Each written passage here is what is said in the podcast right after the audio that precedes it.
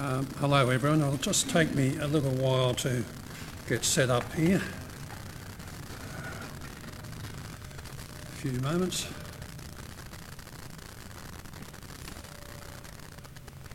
Um, there we go. Almost. Yes, good. And uh, yes.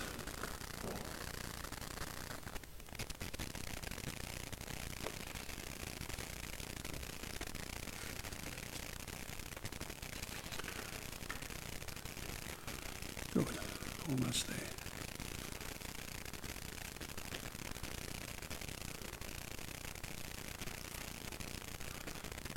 Need a bigger lectern.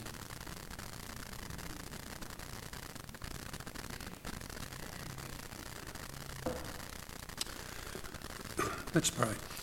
Father, just pray that you'll use my word as a word coming from you, empowered by your Spirit, so that we might know you better, so that we might repent deeply of our sin, so that we might look to your empowering grace, so that we might be better servants of you. Amen. Uh, a beautiful time in our life for Elizabeth and me was in the late 1980s and early 1990s when we were going to Ashfield Presbyterian Church. And one of, the, one of the reasons why it was a beautiful time in our life was that uh, often our friend Ross, with his lovely wife, would invite uh, several of us to go uh, to Norton Street um, down at Leichhardt, where all the Italian restaurants were. And it was just a great time. Uh, we really enjoyed their company and the company of our friends. But Ross was a man with a mission. He was in search for something. He was in search for the ultimate, the ultimate focaccia. And he would go each Sunday after church. He would choose the, um, the restaurant and we'd go in.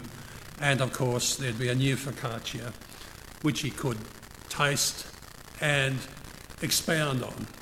I don't know which restaurant in the end he decided was the best. It probably doesn't matter now. Uh, but he was full of missionary zeal. In 70, 1785, an English cobbler read the biography of a person called David Brainerd. It was written by Jonathan Edwards, apparently. Brainerd had been a missionary to the American Indians. This cobbler, after reading the biography, left to be a missionary in India in 1793. His name is the famous William Carey. In 1802, a British preacher was speaking about the good that Carey was doing in India. A young man in the audience, hearing the message, decided that he would also go to India instead of, as he was planning, going to law school. Henry Martyn was his name, but he died young. Subsequently, Martyn's memoirs were read by Anthony Norris Groves, who then became a missionary in Iraq and later in India. And this is what Groves said I have today finished reading for the second time Henry Martyn's memoir. How my soul admires and loves his zeal, his self denial and devotion. How brilliant, how transient his career. What spiritual and mental power amidst bodily weakness and disease. May I be encouraged by his example to press on to a higher mark. Three men of extraordinary missionary zeal for the lost. And in our passage today, we see Jesus' missionary zeal for the lost. Yes, in the cleansing of the temple. I wonder how that is shown. Well, the only way to find out is to uh, proceed to our passage. And what I'll be doing is that I'm going to first of all work through the passage, just explaining what it said.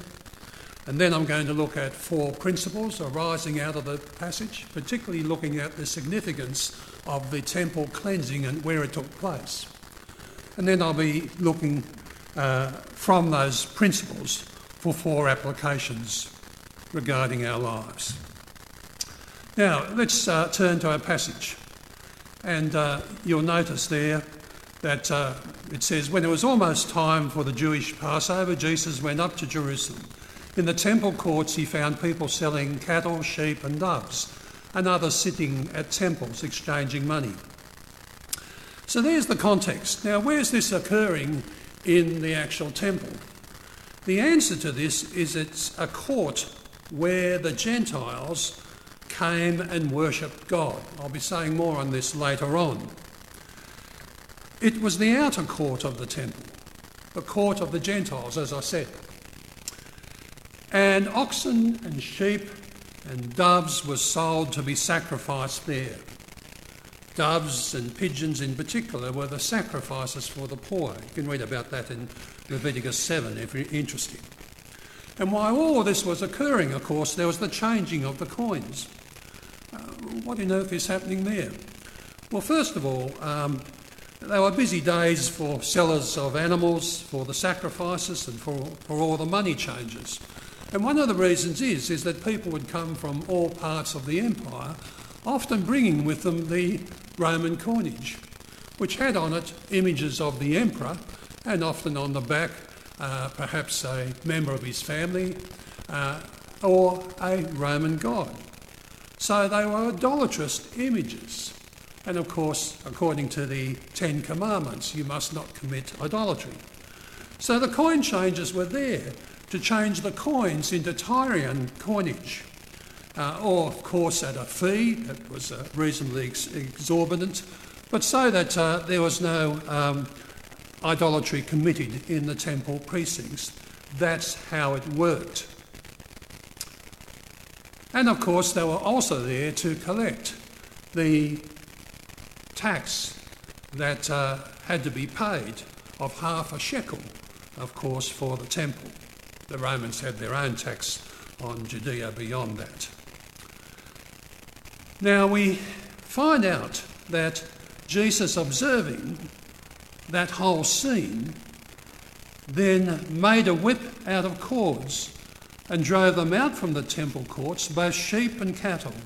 He scattered the coins of the money changers and overturned their tables. Now, as I was sitting there in the morning, I suddenly remembered a camp that I spoke at uh, in Queensland many, many years ago. Um, and uh, I think there were around about well over 100 um, teenagers and uh, young adults there. And I decided, uh, since I was speaking on this passage, to do some audience participation. So there they all were, many of them with coins in bottled jars, uh, um, sorry, in jar bottles, in whatever, you know what I'm talking about. And, and they were to shake them.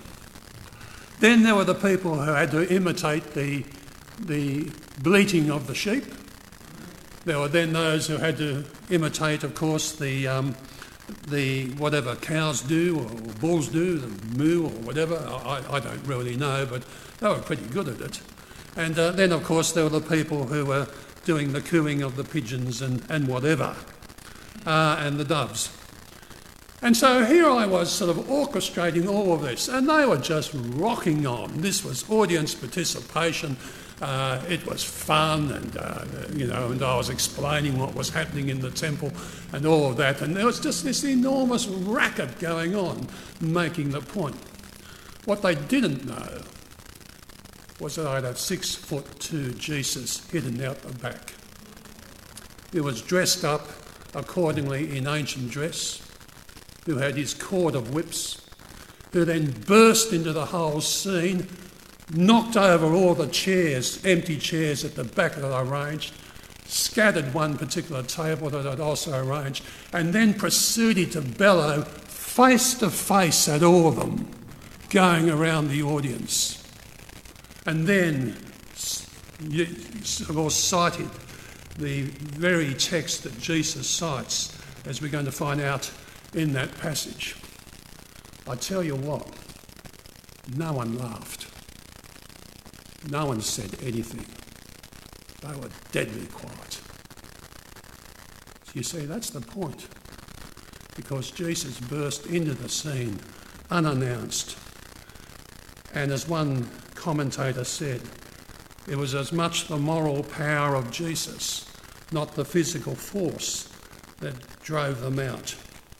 Just the look of the holy anger on Jesus' face would have terrified them, just as my six foot two Jesus bellowing at them face to face in that context, unexpected, grabbed my audience and made the point. It's an interesting thing, isn't it? Because Jesus is really stirred up by how God's name is somehow being violated by this activity. I wonder how it is being violated. It's the standard practice in the temple. We'll get back to that in, in, in uh, the future in a few minutes. But it poses the question when we see God's name, when we see God's holy character being treated with contempt, what's our reaction? Do we have any reaction at all? If not, why not? What does that say about our own lack of holiness, our own lack of zeal for God? do we realise that the grandeur of God really matters and we have to take that seriously? Now, notice in what happens in verse 16. Jesus says to those who sold doves, He said, Get these out of here. Stop turning my father's house into a market. Now, that's an extraordinarily bold thing to say. I'm sorry, Jesus, it is not your house, it is the house of Yahweh. But no, Jesus is unequivocally clear on it. It is my Father's house. My Father's house. Double blasphemy. He possesses the house and he is the Son of the Father. You see, here we see Jesus' self consciousness that he's the eternal Son and that reverence for his Father's house matters. We see here Jesus' deep concern that somehow the spirit of worship was being destroyed at the very door by this distracting racket of business and whatever else was happening. Verse 17 His disciples, remembering that it is written, Zeal for your house will consume me. It's an interesting text. It Comes from Psalm 69, verse 9, the psalm that we read at the beginning. And it says that the zeal, the zeal of Jesus will consume them. I wonder what's meant by that. Well, at one level, it's sort of like me with Hornby trains several years ago, when I just continuously was consumed by them and would literally buy them on the internet until one day we had an explosive amount of money to be repaid on them. And Elizabeth threatened, as she rightly should have, that if I bought one more, she would cut up my credit card the problem stopped overnight. But it had consumed me for a good year or so. Things were difficult at work, and it was lovely just rocking up all the time to the post office to get these new packages for the trains. It consumed me for a while. Jesus' concern for his father, father's character consumed him in a positive way as opposed to the negative way in my case with Hornby trains. But the context of the passage is important because remember that it comes from Psalm 69, verse 9. And you'll be quite well aware, those of you who perhaps uh, picked up a few of the interesting tones of that psalm as it was read out. For example, verse 4 Those who hate me without reason outnumber the hairs of my head. So he's got a vast audience of people who are hating him more than the hairs of his head. That's a lot of enemies. Many are my enemies without cause, those who seek to destroy me. So they are out to kill the psalmist, David. He says, I endure scorn for your sake, and shame covers my face. I'm a foreigner to my own family, a stranger to my own mother's children. He's an absolute outcast. And why is this? For zeal for your house consumes me. That's the context of the psalmist. So while there's a zeal that consumes you and that takes over your whole direction of life and interest, and that certainly is the case of Jesus, there is also a zeal that will destroy you. It's a zeal that consumes you just as a fire consumes dry grass in a bushfire. And that's going to be the case with Jesus. Because he's consumed by the glory of God, his relationship with the Father as the eternal Son, and because he's consumed with the parameters of his mission, he will be consumed by the fires as if in a bushfire. He will go the way of the cross. The enemies will start making their plans against them now, and they'll ensure that they get rid of this troublesome person. You'll then notice that having said that, very challenging address to the, those who sold the doves in verse 16. The Jews rightly see the implication of what he's saying, and it's idolatrous blasphemy. And in verse 18 they say, what sign can you show us to prove your authority to do all this? And Jesus answered, Destroy this temple, and I will raise it again in three days. Of course, his opponents think that he's talking about the Herodian temple, which, of course, was being uh, rebuilt and would, uh, of course, uh, only be finalised at the time of St Paul before it was destroyed in AD 70. And they make the point it's taken 46 years so far, this rebuilding project. What are you talking about? But John has already made the point that he was talking about his body and that when he was raised from the dead, that would be the proof of his authority. John has already made the point in John 1:14 that Jesus tabernacled amongst us, full of grace and truth. To put it in another language that's more accessible to us, Jesus templed amongst us, full of grace and truth. You see, He is the temple. His resurrection proves that He is the new temple, and we are made part of that temple as His Holy Spirit dwells in us in the church as the new temple of God. And all of this is justified by the historical event of the resurrection. So there it is. It's an astonishing passage. But we still haven't gotten to the core of the matter, really, have we at all? And here we have to think about the significance of the temple cleansing. And here I'm now moving into my four general principles. Point number one Jesus' actions are directed towards establishing the proper use of the court of the Gentiles. A little bit of background here. What we have to understand in the Jewish temple was that there was the court of the Gentiles where Gentiles from all over the world could come and worship there. But that was your court and you could go no further. because there was a boundary, and at the boundary were notices, and we learn about this from the Jewish historian Josephus, and also inscriptions on the Temple Mount have been found showing this, which said that if you're a Gentile and you proceed past this point, you will be killed. Then there was the court of the women.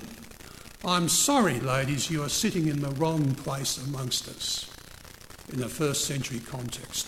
You should be out in that room there. So women were separated from the men.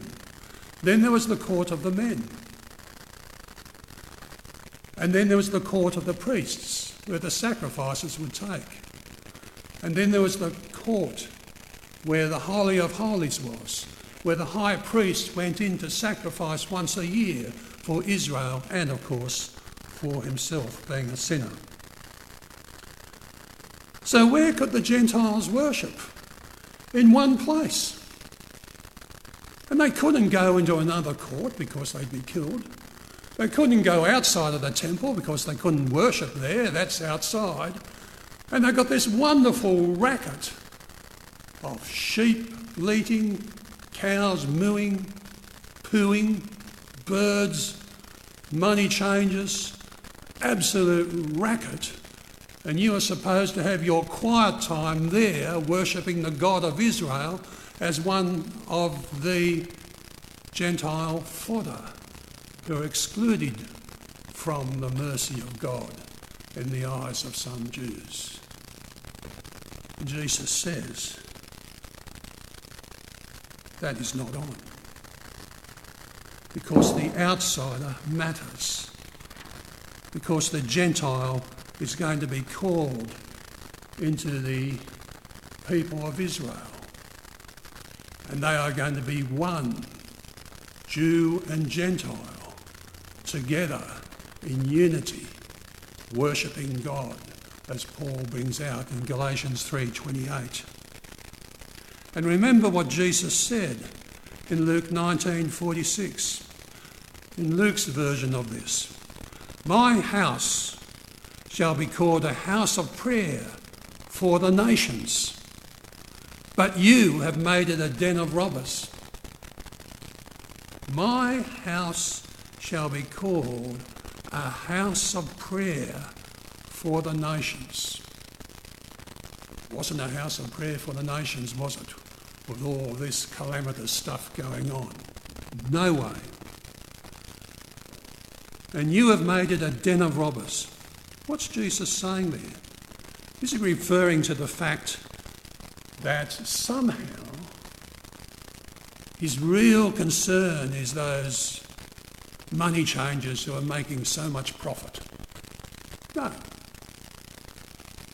What's being robbed is the right of the Gentile to come into the temple and to worship God without all of this interference going on.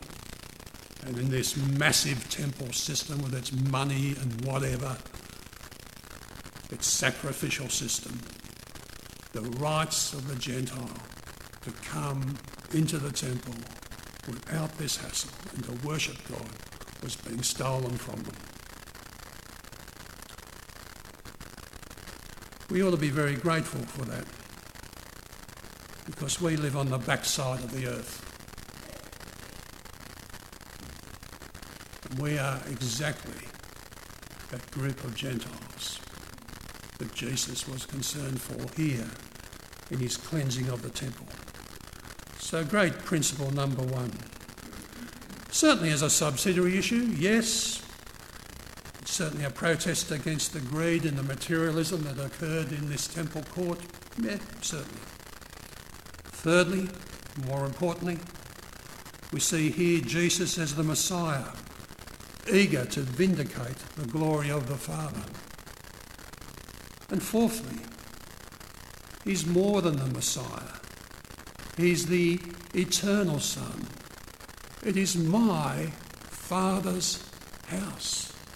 He's the one who always had intimate relations with the Father eternally. So now to sum up, four applications. Simple questions. Question number one. Are we really zealous for God's name or character when it's treated with contempt? Or do we just sit stupidly by? It's often difficult to handle, isn't it, when people blaspheme God's name or say outrageous things about their faith. It requires wisdom and preparation. You just don't blurt out something on the spot.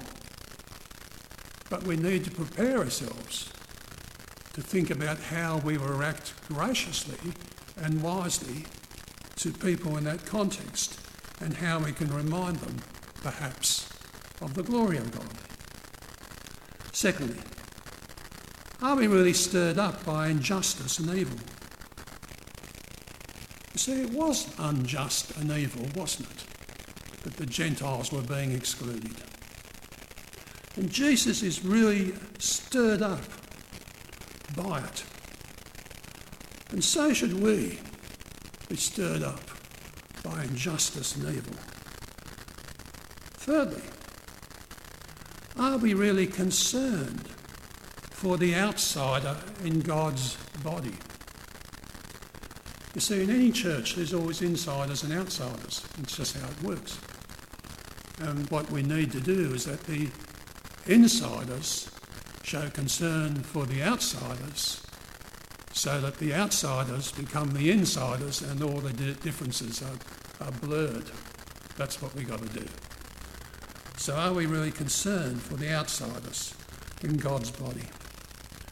And lastly, number four, are we really turning our religion into some gimmicky type of business? I think it's always a great temptation, isn't it, when um, things are difficult and the gospel is hard to get out into our culture, and uh, it's just easy to compromise the truth a little bit and to work out some sort of gimmicky way that we can get people in. We might get them in, as was happening in the temple in the uh, first century context here, but we might be dishonouring God immensely in the whole process. No, let's not turn our gospel into some gimmicky method of getting people in, but to proclaim its glorious truth to the glory of Christ and the Father. Amen.